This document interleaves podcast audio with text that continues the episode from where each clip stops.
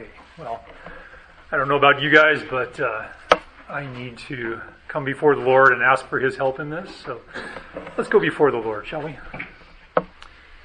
Lord, I thank You for my friends that are gathered here, sisters in Christ, um, part of the body of Christ that You have assembled in this local church. I praise You for each and every roommate, each and every wife, each and every mother and grandmother that's here. Lord, You have given them a life, and You have given them grace to walk with You and abide with You, and in the course of events that You have laid out for them. Lord, I thank You that You know every one of the events of our lives, and You have apportioned the right measure of grace for each one of us to walk faithfully in this. Lord, this morning You have for us to be here, and You have for us to meet together. Lord, I thank You for the discussion leaders that are here. I thank You for the discussion groups themselves, and how the ladies who are in each group know one another well, and they they understand one another's lives, and they pray for one another. Lord, what a beautiful picture of what is taking place. I pray for our time together here. Lord, I pray that You would communicate today. I pray that um, even though this message may have been heard before by some, Lord, I pray that Your word would descend upon us all with, with newness and with, with depth and with power. Lord, I understand and recognize that there is nothing that I bring to this. I pray that You would accomplish Your purpose through the indwelling presence of Your Holy Spirit. So thank You again for this time. Thank You for the opportunity we have to meet together. I pray it in Christ's name. Amen. All right. Okay, so first thing I want to say is thank you for being here. Um, Ephesians four sixteen, the body causes the growth of the body. And when you sit here in a room like this and you break up into your discussion groups, uh, this is how the body causes the growth of the body, because this is what proper functioning is like. It's gathering together, considering God's Word, and it's talking about what God's Word means to you and what impact it has on you.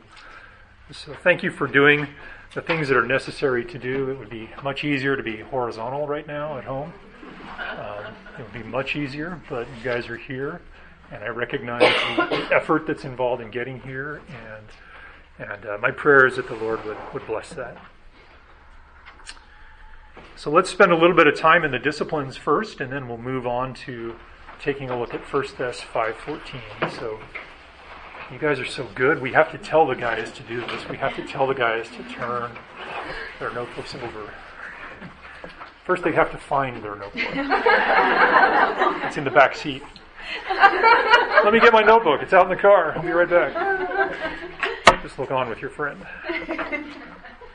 This is great. Different audience. Okay, so um, we know that we're, we have discipline one, we have discipline two, and we have discipline three, and they build on one another. And discipline one is when we meet alone with the Lord and we we talk with Him. We allow His Word to speak to us in our time of reading and study, and we have the opportunity to speak back to the Lord in our time of prayer, and that involves time of praising and worshiping Him, time of confessing our sin to Him, time of thanking Him for how He's working in your life, and then a time of bringing before Him the things that are weighing on your soul. And um, you take the fruit of that into your home, whether you have roommates, or you have a husband, or you have kids, or you have parents, or whatever else it is. You take the fruit of your own heart shepherding right into your house. As soon as you stand up and walk away from your Bible and you interact with others, you are bringing to them the fruit of how you have cared for your own heart. Uh, and when you function well together as a household, you enter into a church and you bring the fruit of your functioning as a household into this church. And it is there that you get to interact with others. And when we talk about discipline three, um, it has many, many manifestations. It could be this right here. It could be serving in next generation ministries. It could be leading in student ministries. It could be doing any number of other things, uh, serving on a missionary support team or anything else. Whatever you're doing, whether it's sitting in corporate worship or just fellowshipping outside the, the sanctuary, you're bringing the fruit of your discipline one and your discipline two into discipline three here at this church. And so what I want to do this morning is, is share with you something that has been very helpful to me to think carefully when I'm trying to focus on my time alone with the Lord. So you find yourself, you're sitting down and you're thinking, okay, I've got a fixed period of time. Um, I have things that are very pressing. I've either got little ones who are going to be right in front of me, or I have someplace I need to be. I'm thinking about what I'm doing at work today. I'm thinking about a bill that is coming tomorrow. I'm thinking about any one of other things. But I know that I have this time alone with the Lord. And, um, okay, how do I get this started? How do I get my conversation with the Lord moving? Uh, I'm closing my eyes. I'm getting ready. And I have a passage for you that is very, very helpful. Um, it's Mark chapter four. Um, this is the story of the, the parable of the soils. And the parable of the soils is in the first eight or nine verses. And you've got the sower, and you've got the seed, and you've got the soils, you've got the birds, you've got the thorns, Um, you've got the weeds, you've got everything else. Our focus is not on the, the parable itself, but it's what Jesus says after the parable. Um, so let's read verses ten, eleven, and twelve together, and this will help us. And this relates to our prayer life. So Mark chapter four, verses ten, eleven, and twelve. Jesus has spoken the parable, and now he's moved on.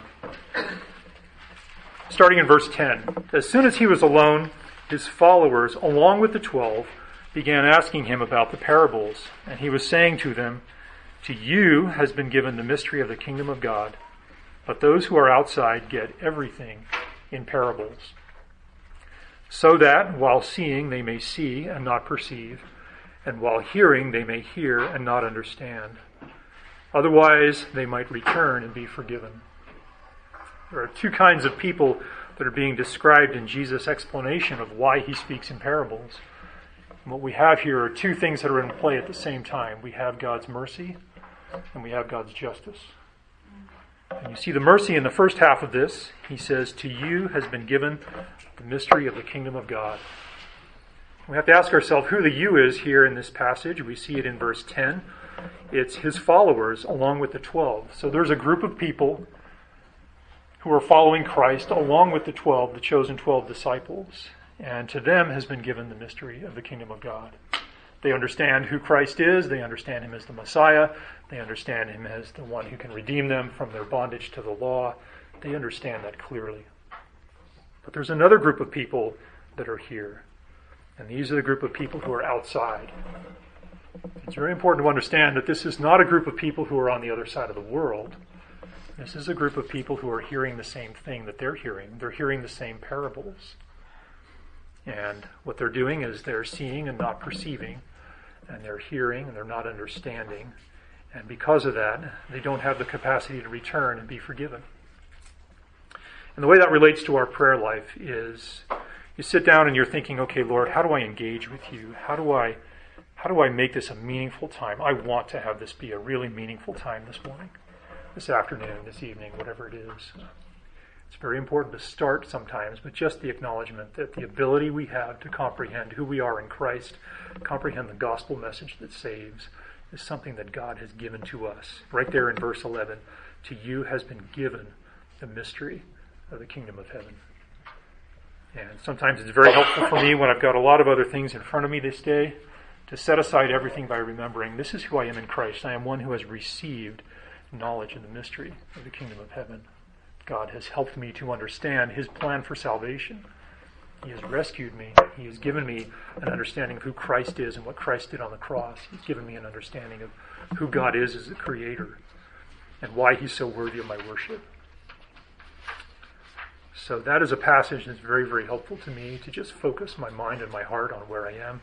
It puts some boundaries around my time with the Lord, and it sets the context, and it helps my frame of reference for when I'm sitting here.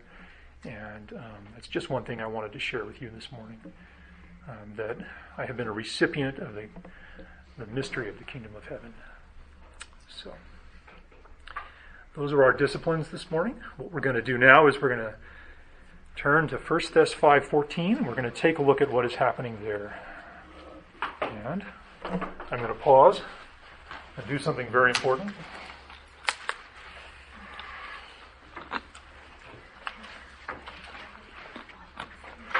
Okay, and remind me again how much time I have here. Um, we'd like to take a little break somewhere in the middle, and we'd like to dismiss by eight twenty-five, eight thirty. Okay, so take a break in the middle of what I'm teaching, and then dismiss by eight twenty-five or eight thirty. Okay, very good. All right.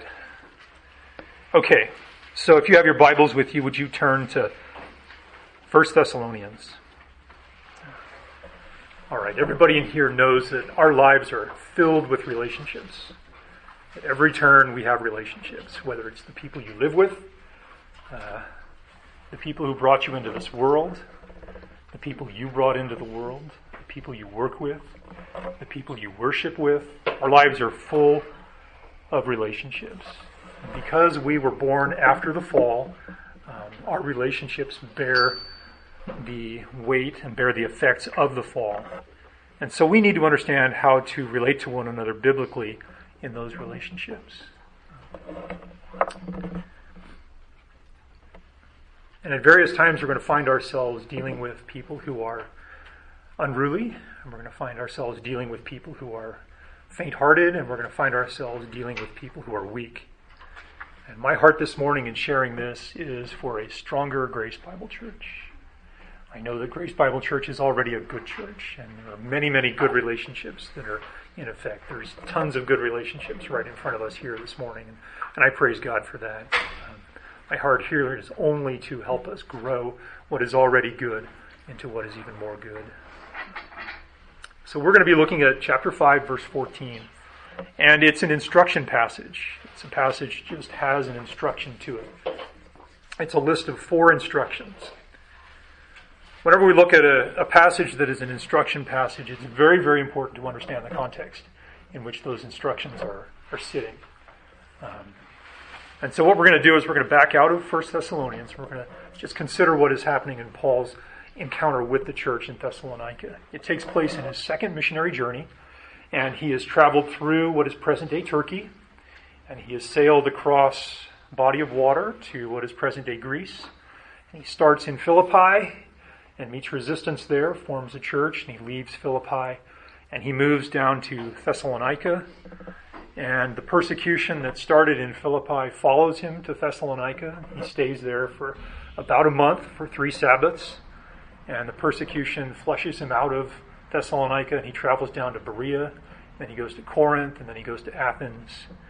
Um, He leaves, and he's very, very concerned about how the church is doing, because this church, by God's grace, formed in Thessalonica, but he only had a month to get it off the ground.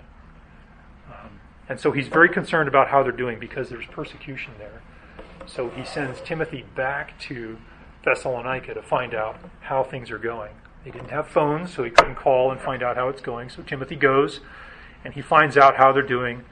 And then Timothy returns. He joins up with Paul again, with a report of how they're doing. And then Timothy and, and Silas and Paul together write this letter to the church back to find out how they're doing. And so what we see is we have, the letter is broken up into two halves. The first half of the letter, in the first three chapters, we have Paul's thoughts for the church in Thessalonica. And then in the second half of the letter, he has his instructions to them. And um, in chapter one, his thought is just overwhelming joy at how well they're doing. And you see it in verse eight. He talks about how the word of the Lord has sounded forth from you. And so it's going forth. Not only did they establish themselves well as a church, but their gospel testimony is expanding. And Paul also recognizes in chapter two um, the current level of suffering that they're they're encountering. In verse fourteen in chapter two, he says, "You also endured the same sufferings at the hands of your countrymen." What he's telling them is the same things that happened to the Christian Jews in Jerusalem, you're enduring that same thing in your context, and we understand that. But then he also expresses in chapter three his relief at how well they're doing when Timothy returns and gives them word of how well they're doing. He says in verse six, "But now Timothy has come to us from you and has brought us good news of your faith and love." So what this is, is this is a, a young church. This is a new church. Uh, it's a church that live in, it's living in a lot of tribulation, but they are persevering and they are doing very, very well. So that's the first half. That's Paul's thoughts for the church in Thessalonica. But just like any letter that Paul writes, uh, he's got kind of a front half and a, and a back half. The front half is full of his confidence in who they are in the Lord, and his back half is instructions for how to live. And he instructs them in several different areas, starting in chapter four. And it starts with verse one, where he says, okay, we've told you all these things, and at the end of verse one he says, excel still more. So excel still more. I want you to excel, and here's the areas that I want you to excel in.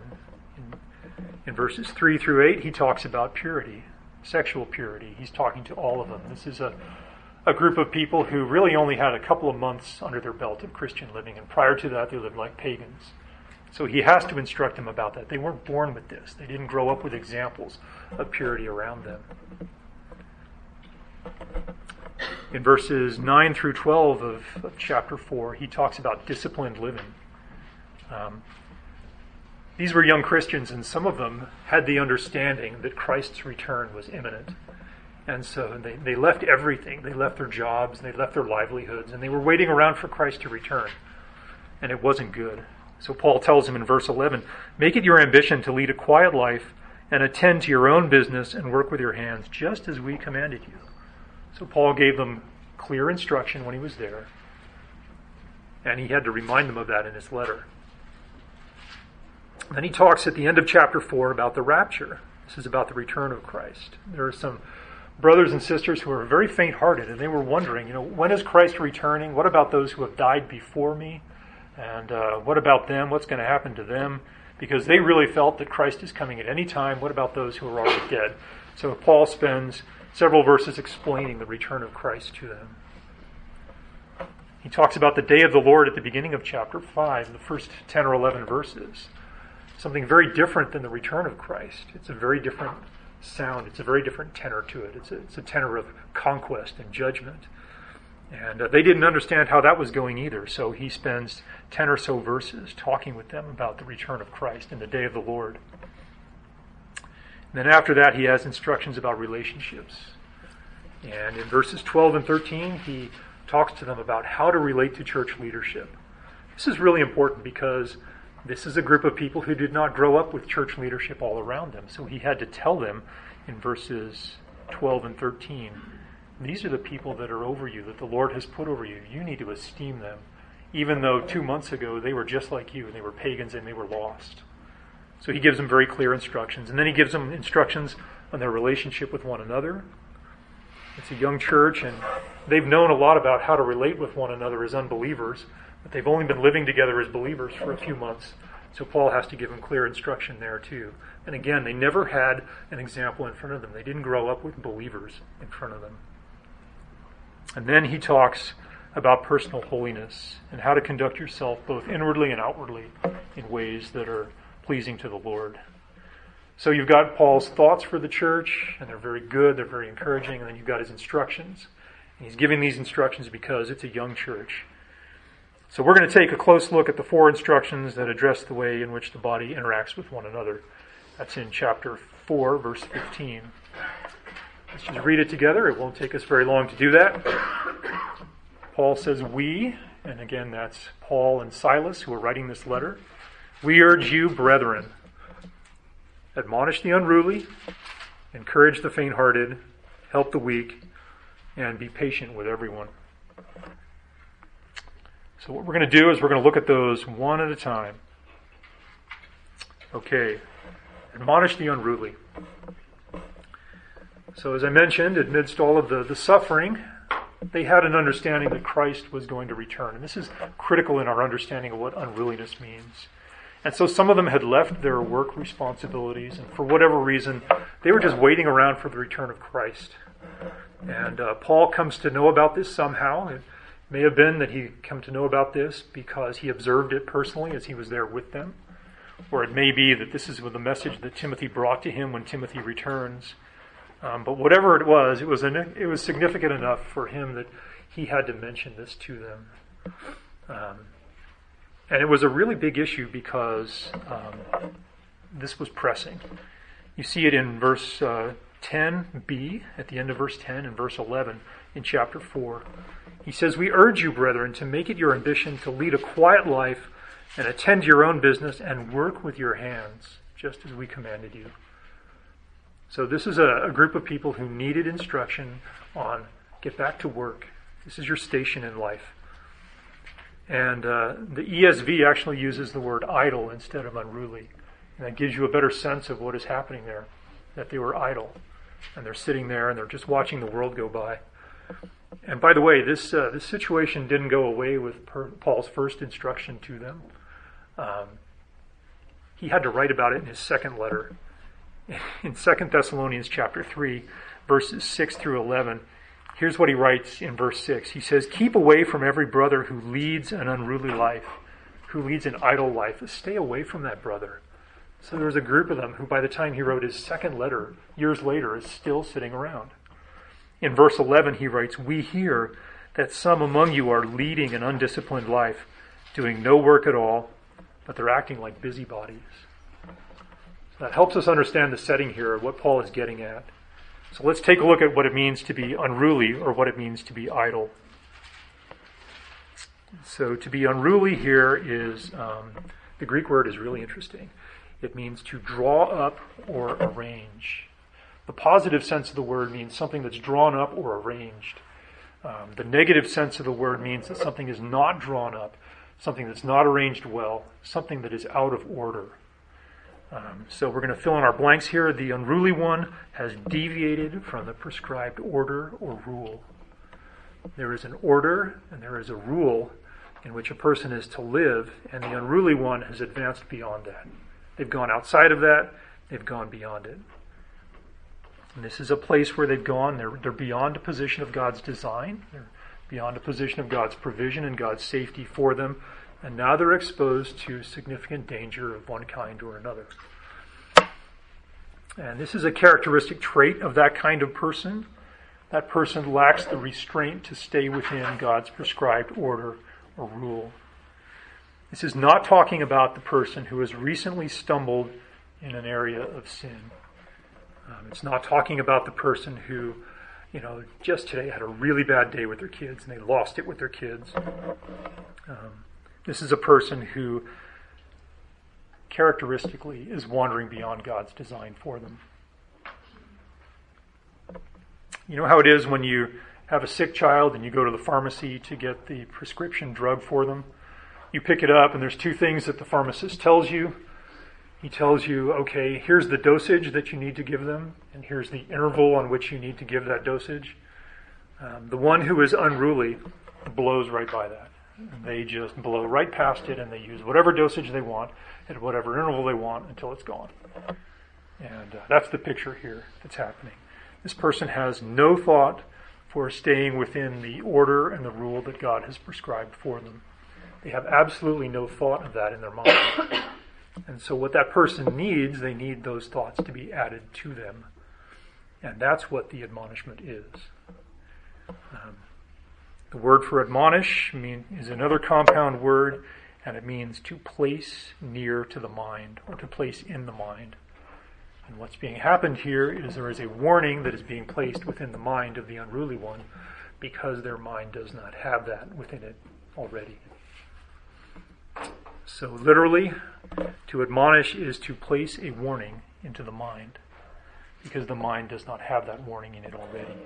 And notice the direction here. There's, there's a warning that's coming into the person, and it's coming from the person who's bringing the admonishment.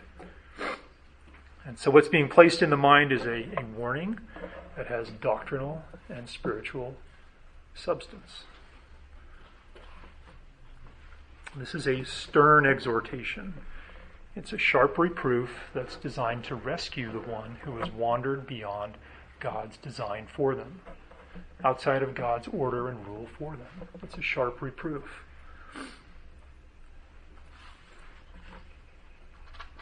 The one admonishing is coming with a message that says, you need this. You really, really need this. I love you, and I'm bringing to you to something that chances are you may not realize, because this is characteristic of you. This is something that you truly, truly need. And this reproof aims at doing two things. First, it aims at showing them their sin, showing them where they are. They might not realize where they are. And then it points them on a clear path of repentance. So the warning shows them where they are, and then it helps them understand how to leave where they are and get back within the, the design that God has for them. So here are some examples of what it might look like to be unruly. Uh, you might have a husband who is always complaining about his job. He comes home and you say, "How was your day?" And he says, "Ugh," and he goes on this long list of complaints. This man has deviated beyond God's design for him, because God's design is that he would work diligently and he would work joyfully unto the Lord, understanding that the Lord has brings him everything in that day, um, regardless of the circumstances, regardless of whether it goes well or whether it does not go well. Another example might be a wife who consistently strains against God's design for her as her husband's helper. Um, Her husband's leadership in their marriage is always a challenge for her. It's very difficult for her. She's fighting against God's design to submit to him. She's always seeking to be on, on an equal plane for him. Might be somebody who doesn't understand God's design for um, how a person is to live in some area of purity in their life. And when a friend comes to them, they consistently reject the pleas of that friend.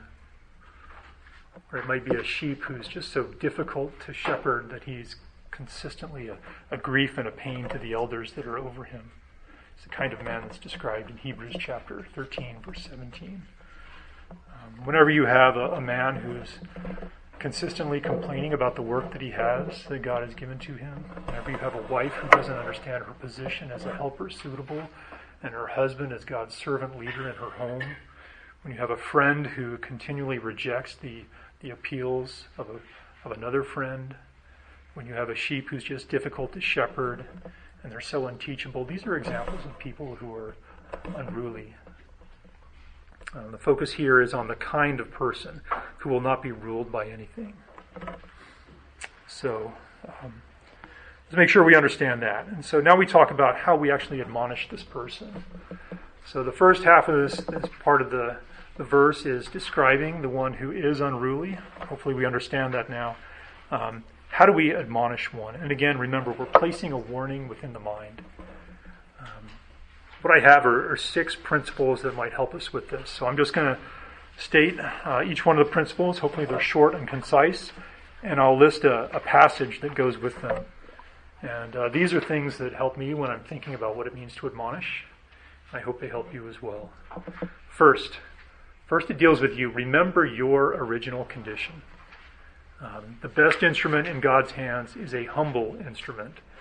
And remembering who you used to be helps keep you humble. Ephesians chapter two, verses one through three. Let me read these.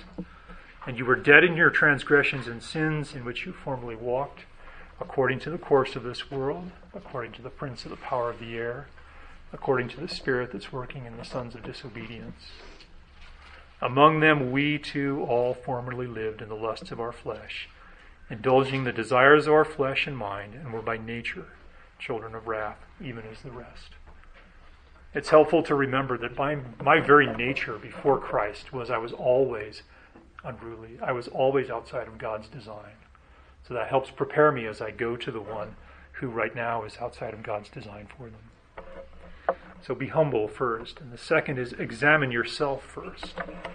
Matthew chapter seven, verses three through five. Talks about removing the speck that's in your brother's eye after you've dealt with the log that's in your own eye. In verse five, Jesus says, "You hypocrite, first take the log out of your own eye." And then the blessing is you'll be able to see clearly, to see the speck that's in your brother's eye. So if you want to go to your brother, your sister, with um, a very clear message, very perceptive, good observation, you need to examine yourself for the log that's in your own eye first. And this is coming from Matthew. Remember who Matthew was? He's a tax collector. This is one who had sold out to the Romans, and he was overcharging every Jew he possibly could and keeping the profit for himself. He was familiar with being outside of the line of God's order. Um, and he had to examine himself very carefully as a follower of Christ, as one of the twelve, when he began to teach, because he was one of them, uh, clearly one of them before. So examine yourself. Third principle, embrace gentleness. Galatians six, one and two. "You who are spiritual, Repeat that word. Number three? Yeah, okay. Embrace gentleness.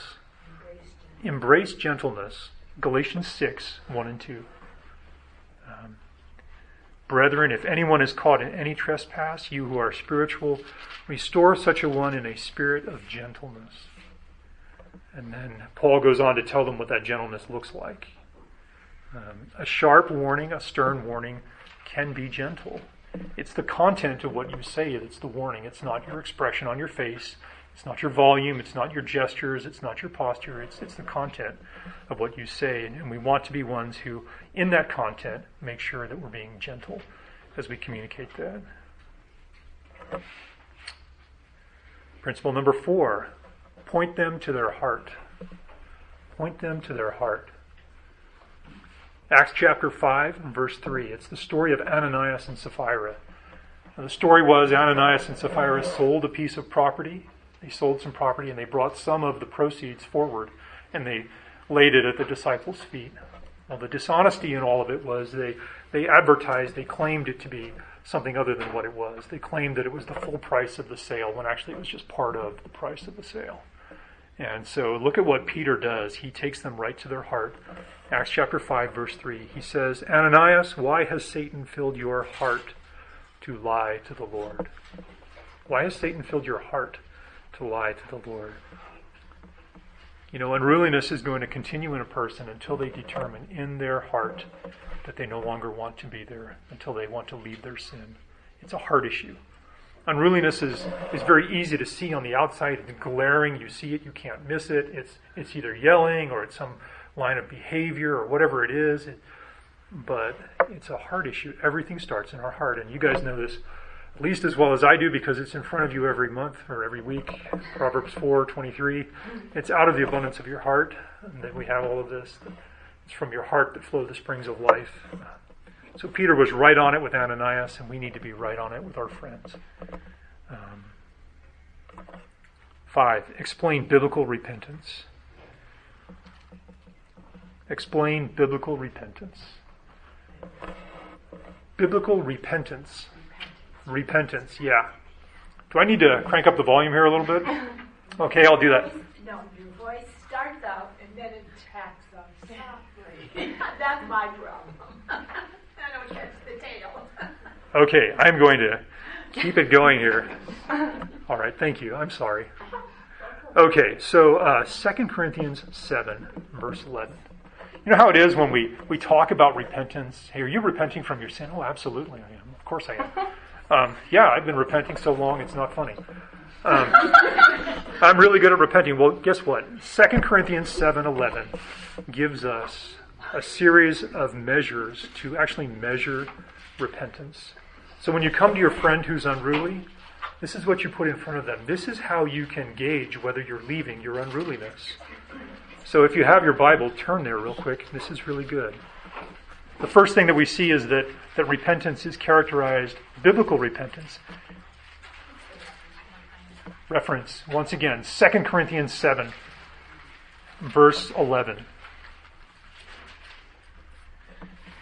Characteristics of biblical repentance. First is that it involves a vindication of yourself.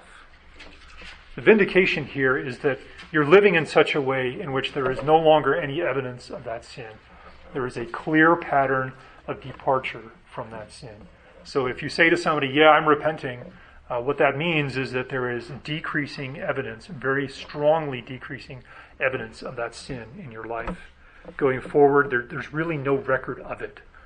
Anyway, as a friend looks at your life, they can say, yes, that person truly is repenting because I don't see that anymore. Second characteristic of biblical repentance is indignation over being unruly, over being in your sin. Indignation. And the way we become indignant, indignant over something is we examine what Christ did at the cross on our behalf. We look at the cross and we say, I understand that a holy, sinless Messiah went to the cross and that every thought that I've had and every word that I've spoken and every deed that I participated in that was displeasing to the Lord contributed and added to his suffering at the cross. And that repulses me. that I should add to my Savior's suffering by my choice to run into sin. That is what it means to be indignant over your sin. It means that you're disgusted at the things that you've done that have added to the suffering of your Savior at the cross. He was on that cross, and his suffering was because of our own sin. The third characteristic of biblical repentance is a reverence for God. The N A S uses the word fear. The idea here is not being scared. The idea here is being reverent. And it's rooted in um, a clear understanding of God's holiness, God's justice, God's righteousness. Having a clear understanding of that that compels you towards a life of purity, a life of holiness, a life of being ruled by something, not being unruly. So it's understanding God and who He is, and that your sin is an offense against Him. Fourth characteristic of biblical repentance is a longing. What that longing is for is, is for the fellowship that you had before you ran into this pattern of sin in your life. You remember back at what your life was like before this pattern of sin developed within you, and you see a closeness, you see an intimacy with the Lord, and you say, I want that again. Someone who is truly repentant is one who looks at their life and says, I want that. I recognize that my sin harms my fellowship with the Lord, and I want that better fellowship with the Lord. The fifth characteristic of biblical repentance is zeal. Ephesians chapter two and chapter one as well tells us that God has lavished His grace upon us. Second Peter chapter one tells us that we have been given everything we need for life and godliness according to the true knowledge of Him. God has given us everything we need to walk in newness of life. And it is incumbent on the believer to utilize every means of grace that God has given to us to actually wage war against sin.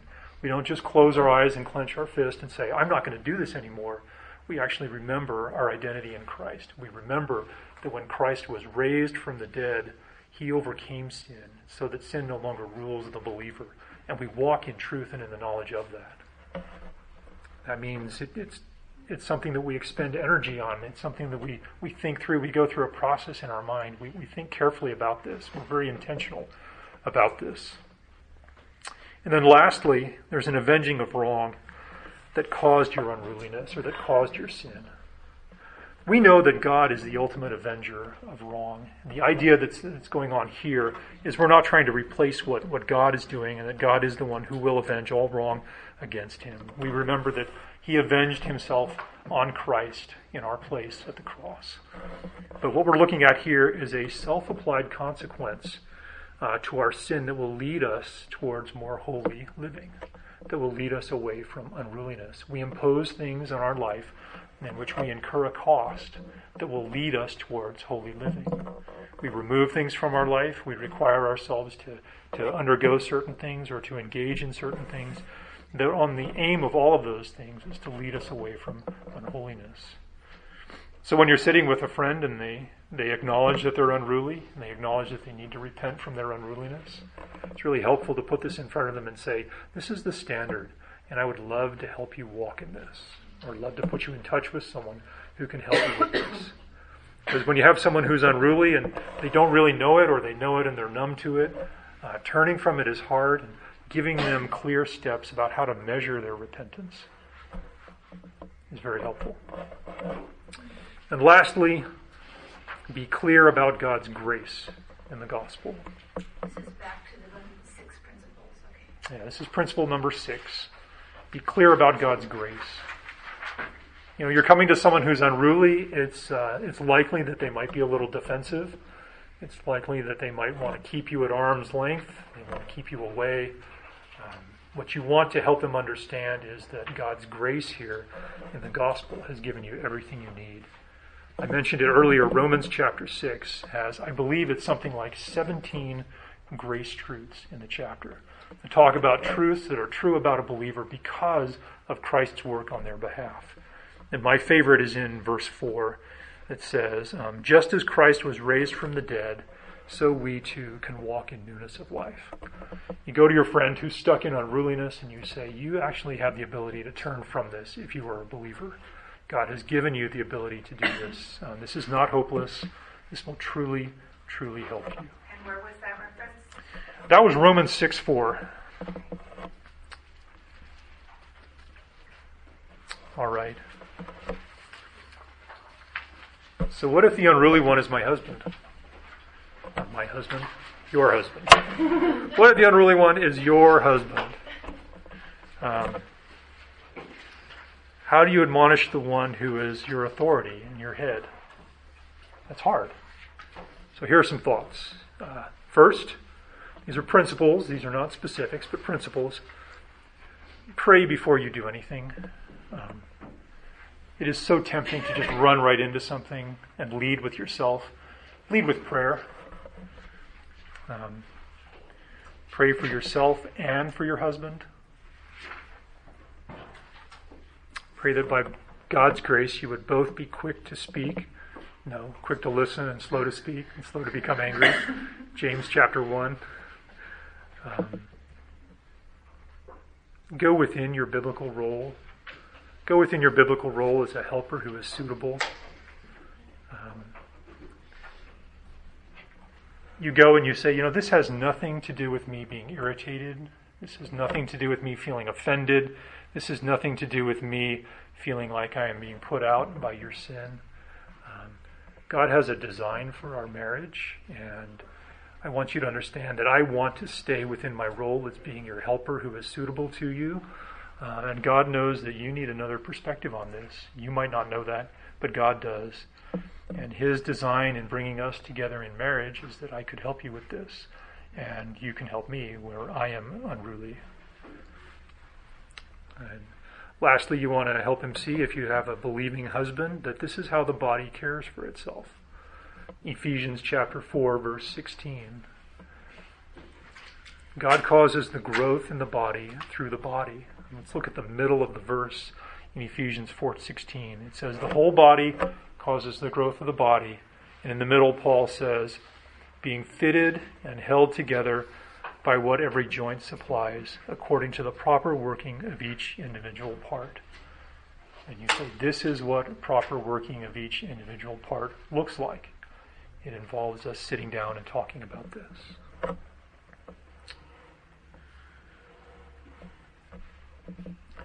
So we understand that the unruly one is one who has extended beyond, they've gone beyond God's design for their life.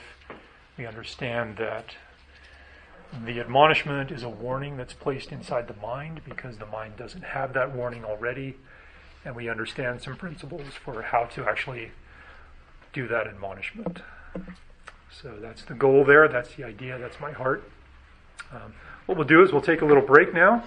We'll be back in a few minutes, and we'll pick up with encouraging the faint-hearted.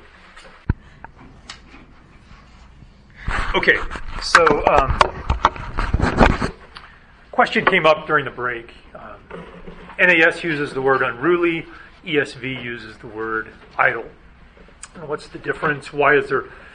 How do you have a, an idle person who's an unruly person? What's the connection? And, and the explanation there really is that unruly is the overall term that's being used to describe this person. And that can apply to a bunch of different situations, whether it's how they spend their money or how they speak or or what they do with their time or what they do with their friendships, what they do with their their purity, what they do with anything like that.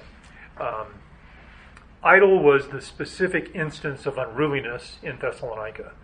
They were sitting around waiting for Christ to return, and they were, at least by the time the second letter comes around, they were being busybodies. So idleness is the, the specific instance of unruliness that's at play in Thessalonica. Okay? All right.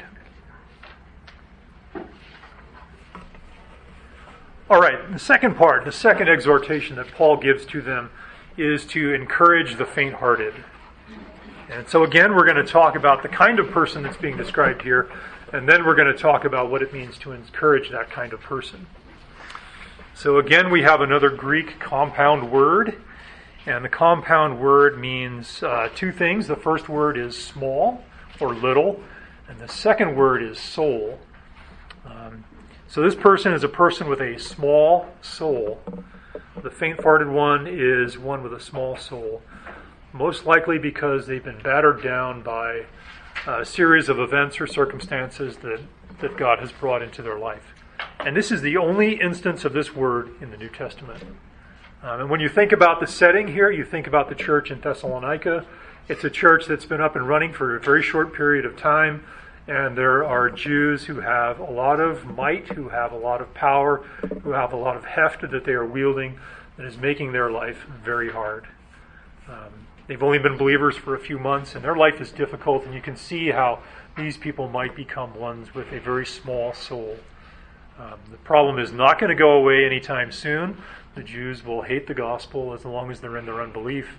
There's really no change coming. Um, that's the kind of person that's being described here. This is the opposite from the person who is very successful in everything they undertake. They're successful in all of their battles against sin. Their work is going well. Their parenting is going well. Um, they're very healthy. Um, they're on top of it in every area of their life. Um, that's not the person that Paul is addressing here. This is a person who becomes increasingly deflated as a difficult situation remains unchanged. They keep waiting and waiting and waiting, whatever the circumstance is, and it doesn't change. It's a difficult situation that may have lasted so long that they're difficulty, they're finding difficulty and joy in God's design and the course of life that God has prepared for them. Um, they may begin to entertain doubts over God's concern and God's care for them. And they might begin to withdraw from fellowship. Um, there really isn't anything wrong with this person's theology. They understand the word, they understand the gospel. It's just that life has been very hard for a very long time. Um, here's a couple examples. Let's say you have a job, and for some reason that's beyond your control, this job is very difficult for you to perform, but it's the job that God gave you. And your employer is very insensitive to your situation. And they continue to levy unreasonable expectations upon you, um, regardless and despite your appeals to them. They're unwilling to listen to you, um, and it becomes a regular item of discussion in your performance reviews. Uh, they always bring it up, they always put it in front of you, and they just don't understand your position. Um, it's very easy for that person over the course of time to become faint-hearted. Let's say you're, you have uh, someone within your family who needs care from you. They need a lot of care from you because they're, they're in a very needy situation. Um, and if that person is one who makes it very difficult for you to provide that care, because of the way they treat you, um, it is easy for that person to become faint-hearted. The Thessalonians were faint-hearted, they were small-souled because they were suffering persecution from the Jews. And again, we see that in chapter two, verse fourteen. Um, you, brethren, became imitators of the church of God that are in Judea. You endured the same sufferings at the hands of your own countrymen, even as they did from the Jews.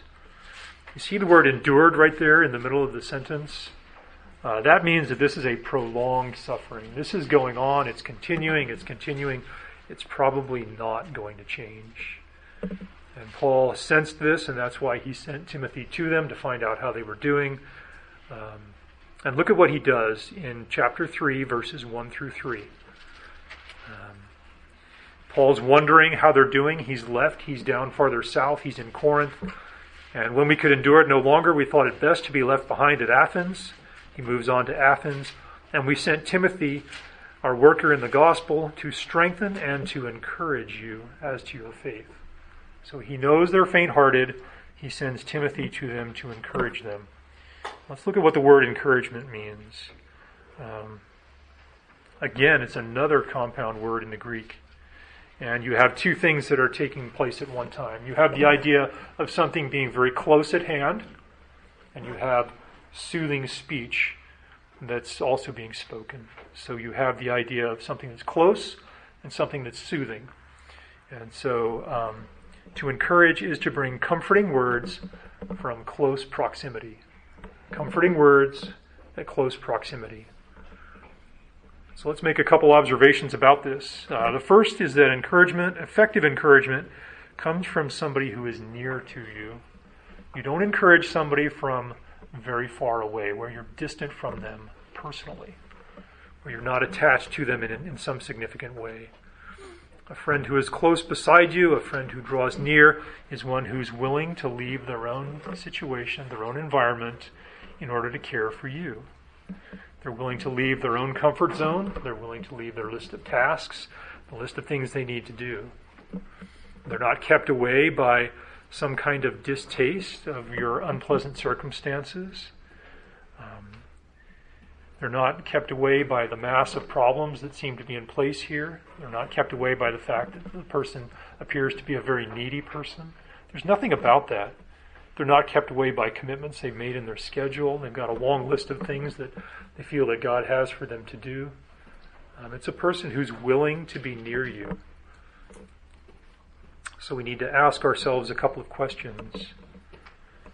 Is there anything about the circumstance, about my faint-hearted friend, that would keep me away, just the circumstance in itself? Do I have any bias against that circumstance? Am I unwilling to enter into that? Another question there would be, have I chosen a level of activity in my life that prevents me from even noticing when my sister is faint-hearted? You know, our ability to come alongside a brother or a sister and function um, and help them and assist them requires us to actually notice when they need help. The second half of this is that encouragement comes from one who has a comforting message. I'm going to pause for a second.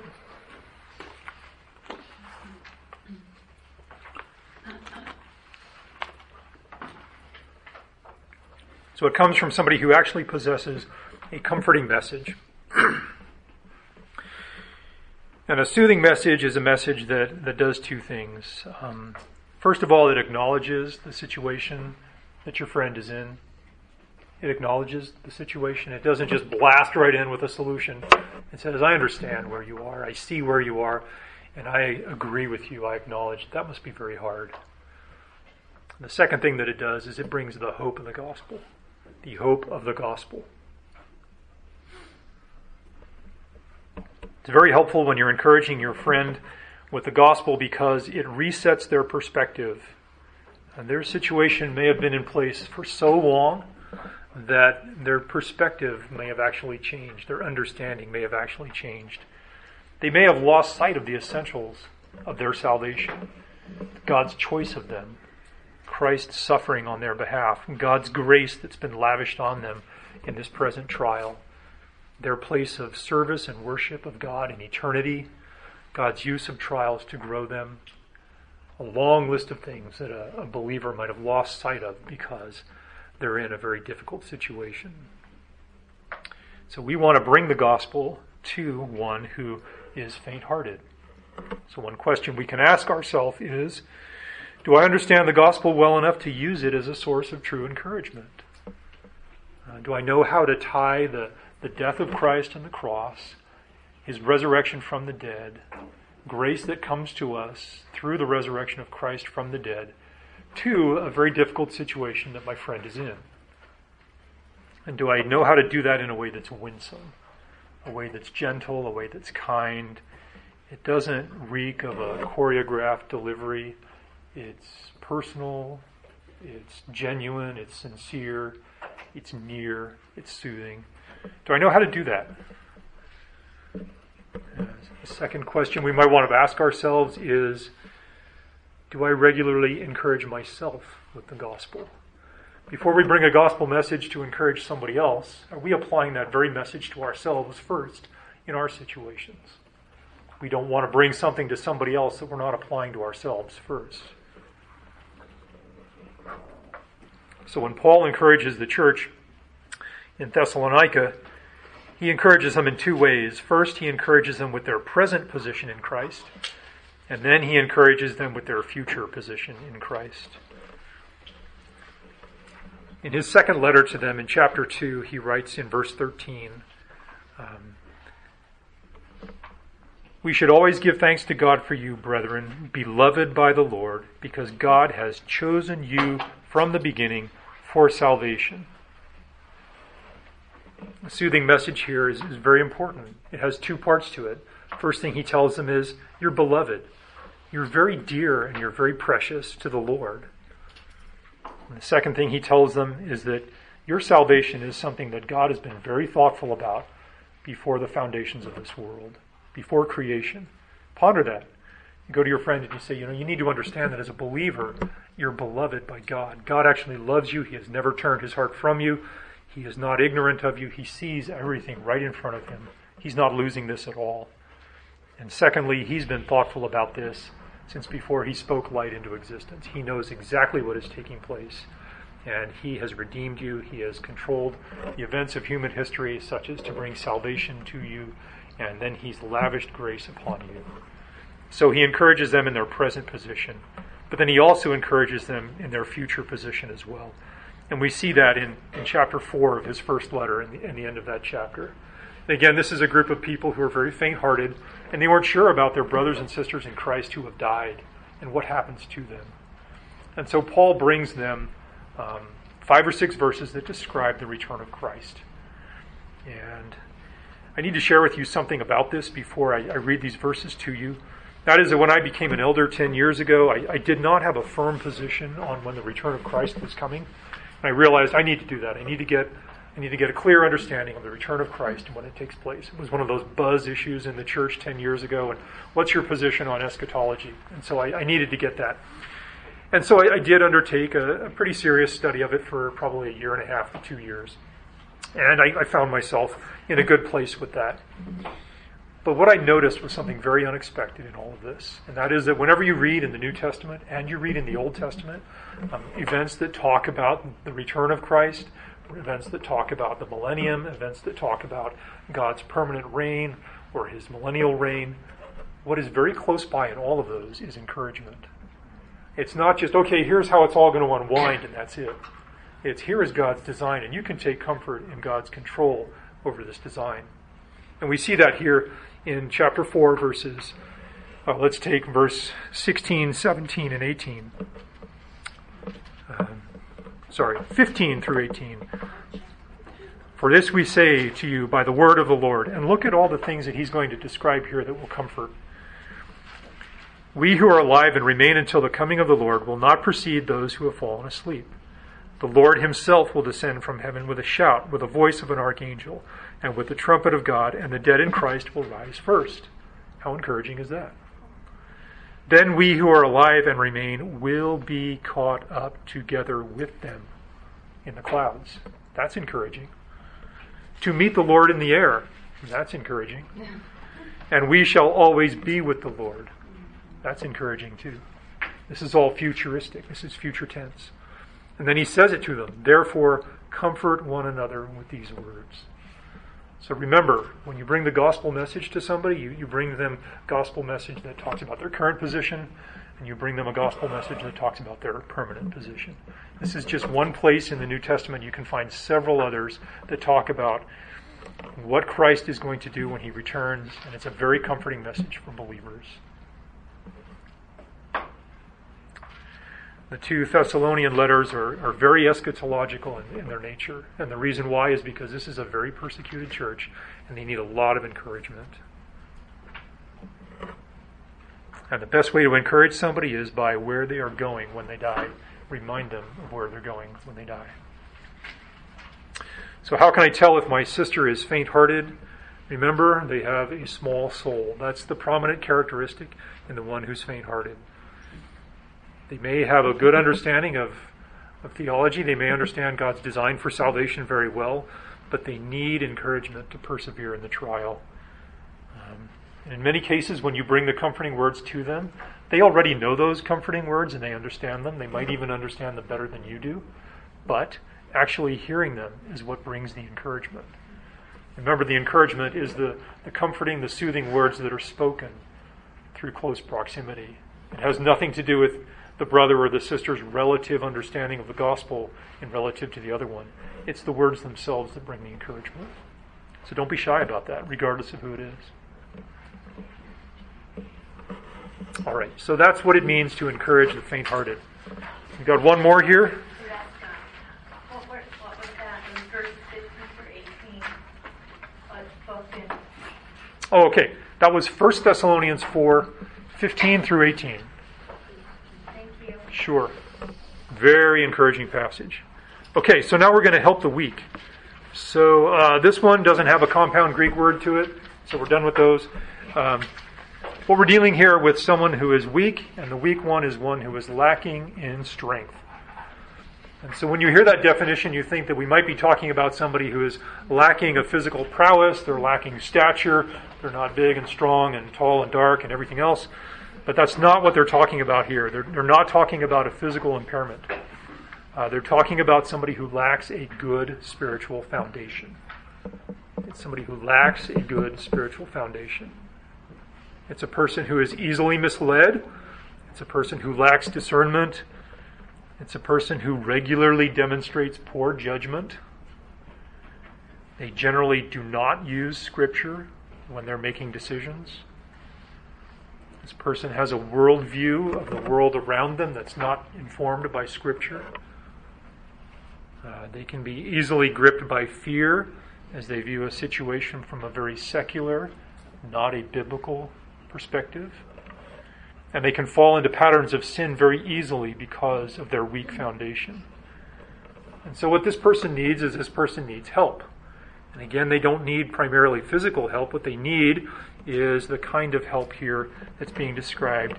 Um, literally, to help is to bring necessary aid to them. And the word necessary is, is really important to understand. They need this. What they need is, is a strengthening of their biblical foundation. Um, they need it because they lack it right now, and they have no ability to make wise, sound, biblical decisions. Some of the Thessalonians were weak in their understanding of the return of Christ. And like I said, they, they thought Christ's return was imminent, imminent. It was going to happen any day, so they were just sitting around waiting. Um, and this led them to make poorly informed choices about their decision to go to work and the way they used their time. And so Paul had to write to them about it, and he told them, lead a quiet life, attend your own business, and work with your hands. That's First Thessalonians four eleven. And again, it was so bad that he had to instruct them again in the second letter. The way that he helps them also is at the beginning of chapter five, uh, starting in verse one. This is a group of people who really didn't have a clear understanding that there was a distinction between the return of Christ and the day of the Lord, the day of God's judgment on the earth. And so Paul spends ten or eleven verses describing that for them. Uh, they were very weak in their understanding of that, and that led them to make poor decisions. So he spends ten verses describing how the Lord will return and how he will avenge himself on this earth.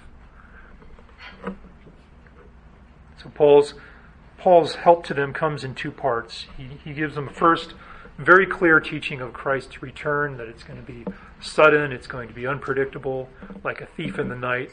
So don't sit around and wait for it. Um, and secondly, he provides instruction that says at the end of, of this passage in First Thessalonians chapter five, verse eleven, he says, build one another up. Um, his help there is intended to address the deficit in their understanding uh, regarding the timeline of Christ's return and the day of the Lord, because that was leading them into very poor decisions. So biblical help is, is help that's aimed at strengthening a brother's or a sister's biblical foundation. Um, the main aim here is not to help their immediate physical need. The main aim is to strengthen their biblical foundation that they live by. Um, so we don't always help in the way that's most obvious. Um, a person might have a very real, very physical need that comes about because of their weak understanding. Um, for example, if you have a friend who's always pressed to meet their monthly bills, um, they don't have good spending habits, they don't have good saving habits, they don't necessarily, they're not on top of their finances, and they always find themselves short for rent at the end of the month. You know, the, the help that they need is not the seventy-five dollars to make their rent payment or their car payment. The help they need is, is more of a clear understanding of God's design for stewardship and resources. Um, you might be able to alleviate the immediate need by giving them seventy-five dollars to make their rent payment or their house payment, But the bigger issue is, is more of an ongoing nature of understanding God's design for stewardship of what he has entrusted to our care. And so the right help might be to sit down with, with your friend and say, this is God's design when he gives us a paycheck, when he gives us income. This is what he intends for us to do with it. First of all, it doesn't belong to us. It's his, and we're stewards of it. So we need to be very careful about our choices, and we go from there. That's much more helpful in the long run than a quick fix, and it's going to come back again thirty days later, next month. Or let's say you, you have a, a friend, and she cannot stop talking about a guy. And she's always talking about his appearance. She's talking about his face. She's talking about his skills and his car. She might even speak very admirably about his income or anything else. Our culture says, you know, she's smitten with him. She's fallen for him. She's really taken by him. Um, biblically, what, what we're dealing with here is somebody who's weak. Somebody who has a very poor understanding of what God designs and desires for a man in a relationship. So what that person needs is they need to sit down with their friend and help them understand Ephesians five twenty-five. This is what God designs for a man to lead a relationship. He needs to love his wife the way Christ loves the church, in a very self-sacrificing way that's, that's independent of his income and his vehicle and his appearance and everything else. Um, so the main idea here is we want to be providing a biblical foundation to the one who's weak. We want to do it again in a spirit of gentleness. We want to do it in a way that is free from being irritated or annoyed or put out. We want to do it in a way that is gracious and truly helpful to the one who needs it. So a couple of questions. Um, first, am I discerning enough to recognize when my friend is weak? Um, when I'm in a conversation with somebody, am I listening for the comments that might indicate a weakness? Comments about their use of their time, their use of their money, their use of their friendships, um, their use of their choices in entertainment. Am I listening for those things? And am I recognizing when comments may be pointing to a weakness in a foundation that needs to be helped? And secondly, do I understand their root need? Do I understand enough questions so I have a clear understanding of the situation? Do I possess a growing ability to bring the biblical help that they need? And can I do this graciously and kindly um, in a way that's very winsome, it's easy for them to hear, easy for them to understand? Okay, so Paul talks about one more instruction. And this instruction is not given to a particular kind of person. This instruction is given to everybody. It's be patient with everyone. Be patient with everyone. There's no secret here as to what it means to be patient. It just means to refuse to retaliate with anger. It means to be long-tempered. But Paul says, be patient with everyone. So be patient with the unruly one. Be patient with the weak one. Be patient with the faint-hearted one. Be patient with everybody. Because when you have someone who's unruly, they're not going to change Uh, immediately. It's going to be a process. When you have one who's faint-hearted, uh, they're not going to change overnight. You're going to be walking with them for a while. When you have somebody who's weak and they've lived for many, many years in their adult life with a, a poor understanding, it's going to take time for that understanding to grow and strengthen in God's Word. So we need to be patient in all of those things. One principle that's important to remember in this is found in Philippians chapter one, verse six. And that is that God began a work in that person, and he is going to finish that work in that person. And when they breathe their last is when God is done with them. That's Philippians one six. And so all of that helps us to be patient, recognizing that each person is on a trajectory that God has designed from salvation up until death. He is there on a trajectory of sanctification, and God is using us as instruments in their lives. So that one's shorter than all the rest. Um, again, we just want to bear in mind that for the instructions that deal with all three of them, we need to cover all of them with patience as we're dealing with one another. So I hope that's helpful to all of you. Let me pray, and if we want, we can do some questions and answers, or we can just be done early. So let me pray. Father, again, I thank you for my friends, these dear ladies who are here this morning. I thank you for the circumstances in each one of their lives, Lord, whether their circumstances are challenging right now or whether they're more easy. Lord, it's comforting to know that you have ordained all of them. I thank you that you have equipped each one of them with an understanding of the gospel that they are ready to bring to bear on the one who is unruly, and on the one who is faint-hearted, and the one who is weak. Lord, I pray for each one of them for the rest of this weekend, for next week, whatever that entails, whether they're working in their home or they're working in the workplace. Lord God, that you would grant them your grace to function in relation to the rest as you designed them to. Lord, I thank you for their patience. I thank you for their willingness to sit here. And I truly pray that they would be blessed from this time spent together. I pray it in Jesus' name. Amen.